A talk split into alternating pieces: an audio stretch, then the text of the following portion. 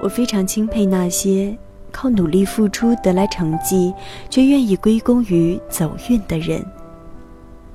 他们没有人定胜天的骄横，他们对生活永远抱着一种感激的谦卑的心情。有句话说，如果你想做成一件事，那么在这之前，你至少要为它努力10000个小时。我想，只有这样的人才能终究受到命运的青睐，当得起幸运二字吧。那些幸运者的背后，相信都会有着与幸运无关的故事，而幸运从来都是强者的谦词。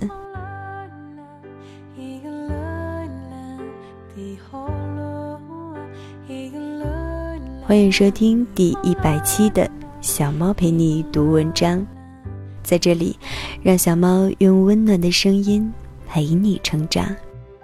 我是主播彩猫，今天节目的标题是哪有什么天生幸运，原作者入江之鲸。在此非常感谢原作者为我们带来的精神财富。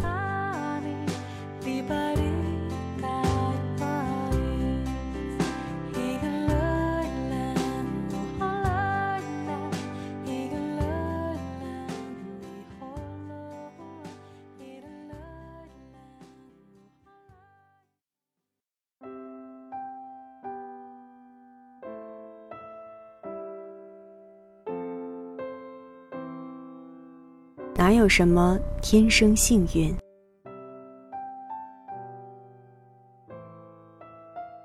这几天，好些朋友来和我交流写文的经验。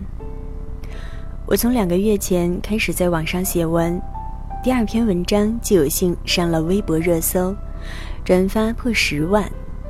后来，陆陆续续写过一些转发很广的文章，1个月内成为简书签约作者。前几天一篇文章仅在一个公众号上就已经点击破100万，我的个人公众号运营不到2个月，有了2万多人的关注，我算蛮幸运的。于是不少人来问我有什么心得吗？我真的说不出来什么，讲来讲去也就是内容为王和很幸运2句话了。其实还有未曾说过的，比如别人看到我是写了短短2个月就攒到了2万关注，只有我自己知道我写了岂止2个月。我收到第一本样刊在2006年，到现在满打满算快10年了。这些年里，我收过的样刊摞满了书架。今年过年回家，我试图把新的样刊放进去，发现已经塞不下了。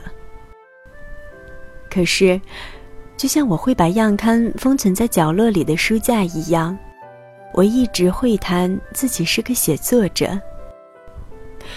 如果有亲戚朋友问起，我都只推说自己是写了玩玩的。其实我写得很认真，却不愿提及这份认真，因为我害怕，怕被问起笔名，对方得知后茫然地摇摇头，说没听说过。10年之间，我陆陆续续换了几个笔名，躲在无人知晓的夜后，写着无人问津的文字。得知我在写文的朋友们最经常问的是，你出过书吗？抱歉，没有。我想写长篇，编辑 A 对我说，你没有名气，所以你如果想写，我们只能让你替有名气的作家代笔。我拒绝了。后来在一家杂志连续发表了一些文章，编辑 B 跟我约长篇，我每天想梗想到凌晨，几易其稿，好不容易折腾出详尽的人设和大纲给他，他却再也没有跟我提过。这件事就此被搁置了。我想出一本自己的短篇小说合集，把十几篇文章发给编辑 C 对我说，你粉丝不够多，我们要慎重考虑。一考虑就是大半年毫无音信。过了很久后，我再问他，这才得知他一直晾着我的稿子，还没有送审。有一个因为写作而认识的朋友走红了。有一天，我突然想起之前每天都在朋友圈发自拍的他似乎销声匿迹了。我好奇地点进他的头像，发现里面什么消息都没有，只有一条浅灰色的横线，休止符一样。我这才知道，原来他已经屏蔽了我，或者删除了好友。遭到冷遇的经历，三言两语难以言尽。可是说真的，即使时时碰壁，我也从没有想过要停笔。其实我是一个挺务实的人，甚至有点功利。我做事情追求实效，如果知道做一件事不会带来收获，我就绝不会花费时间在上面。但是对文字，我却秉着超乎寻常的耐心。我不敢说10年如一日，但过去的这些年里，哪怕我知道可能再怎么写都摆脱不了小透明的命运，哪怕我知道自己可以拿写文的时间去做性价比更高的事情，我也从来没想过要放弃。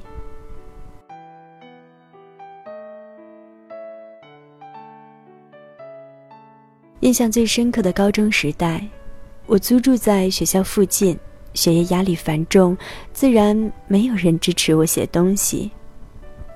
于是，我就偷偷地写。那时候我还没有笔记本电脑，便跟闺蜜借电脑，顶着冬日刺骨的寒风，骑车去附近大学的自习室，一个人一写就是一整天。听着键盘被敲击时发出的微弱响声，我会有一种莫名的满足感。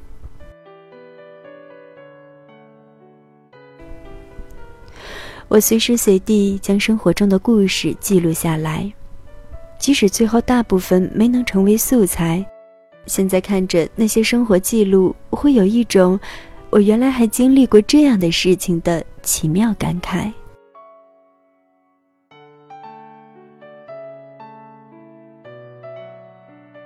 寂寞无闻的漫长岁月里，我靠着一份愚钝的热爱，一直坚持到现在。如果说2个月攒到2万关注是幸运的，那如果把战线拉长到10年，或许就没有多少人会羡慕我了吧。去年在台湾，我遇到一个身障者，他在人烟稀少的山上开了一家慢活餐厅，从当初的无人问津做到如今的风生水起，很多文人雅士慕名来访。记者的长枪短炮架在他的面前，问他是如何做出这个传奇品牌的。他说了这样一句话：做就对了，做久了就对了。人人羡慕他的幸运，才开餐厅没几年就备受关注，可谁曾知晓，起步阶段所有事情都要他一个行动不便的身障者亲力亲为，甚至连抽水马桶都要亲自打扫。他特地用手机拍下被自己打扫得光洁如新的坐便器，投影到屏幕上，在分享会时乐呵呵地说：辛苦，但心不苦。我竟然听得鼻子泛酸。还遇到一个即将退休的导演，他说的两句话让我印象极深。他说，喜欢什么就把它玩下去，玩一辈子就对了。他还说，要有耐心，恒心。每当想起这话时，我心中总是涌起一阵感动。他的话对每一个追梦的人来说是慰藉，亦是鼓舞。我的云盘里有个文件夹，叫英雄梦想，里面存放着我曾经写过的所有文字，有被录用的，有被拒稿的，林林总总，许许多多。听说过这样一句话，爱之于我，不是肌肤之亲，不是一蔬一饭，它是一种不死的欲望，是疲惫生活中的英雄梦想。我把文字当作我疲惫生活里的英雄梦想。它曾经是藏在书柜里无人看见的小小梦想，如今是被全国10几亿人口中小小的一撮人订阅着的小小梦想。即使只是这样小小的成绩，我也深感自己非常幸运，因为这世上一定还有很多比我还努力的人，获得的关注却寥寥无几。我有一个好朋友，19岁就出了第一本书，可以说是幸运儿。可是鲜有人知，他是在实习上下班路上的地铁上写完了一本书。我有一个喜欢的作者，几年前他的主职是普华永道的审计师，工作忙碌，但他一直坚持写作，甚至有时候地铁上挤得连座位都没有，他就站着拿着电脑打字。连大神级别的咪蒙也信奉10000小时的努力理论。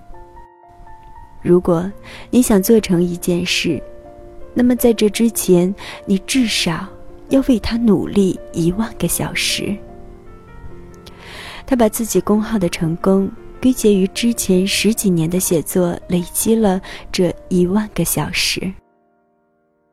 在爆红之后，他也不敢懈怠，在出租车上、病床上、酒店大堂、机场候机厅都不忘写推送。这样的人受到命运的青睐也在意料之中。我看过一个朋友的采访，当时他的团队拿了一个全国性比赛的金奖，采访者问他们为什么能取得这样的好成绩，他们归结于幸运。于是采访者写下了这样一段话：幸运从来都是强者的谦词，每个幸运者的背后都有着与幸运无关的故事。我非常钦佩那些靠努力付出得来成绩，却愿意归功于走运的人。他们很少在朋友圈发一些自怜求安慰的内容，心无怨尤，往往默默地把事给做了，却从不居功自傲。他们没有人定胜天的骄横，对生活，他们永远抱着一种感激的谦卑的心情。就算有天生幸运，也只有这样的人当得起此等幸运吧。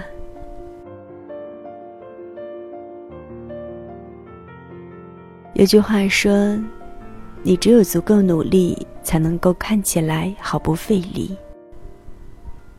而我想说，你只有足够努力，才有机会拥有好运气。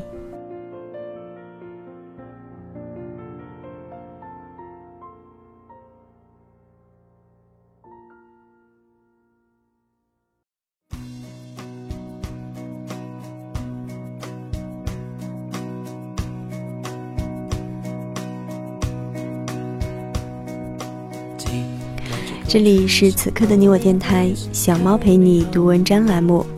小猫陪你读文章，让小猫用温暖的声音陪你成长。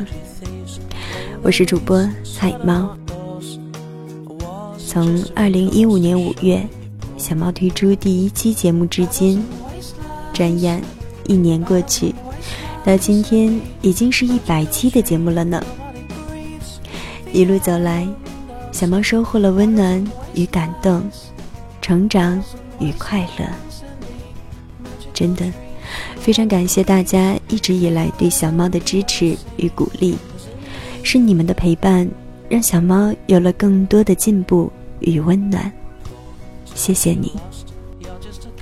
在今后的岁月里，希望小猫能陪伴你，共同收获更多生活的温暖与精彩，更多坚强，更多快乐，更多温暖的成长与动力。也希望小猫能继续收获众多小伙伴们的支持，你们的鼓励是小猫最大的动力。再一次谢谢一直收听节目支持节目的你，小猫与你在一起。另外想要跟大家说一个好消息，小猫在节目100期的时候为大家推出了小猫的微信公众号，微信上呢搜索公众号菜猫，或者英文字母菜猫的全拼加字母 FM 即可关注小猫。有什么想对小猫说的话呢，都可以在公众号上留言，小猫看到后会第一时间回复给大家。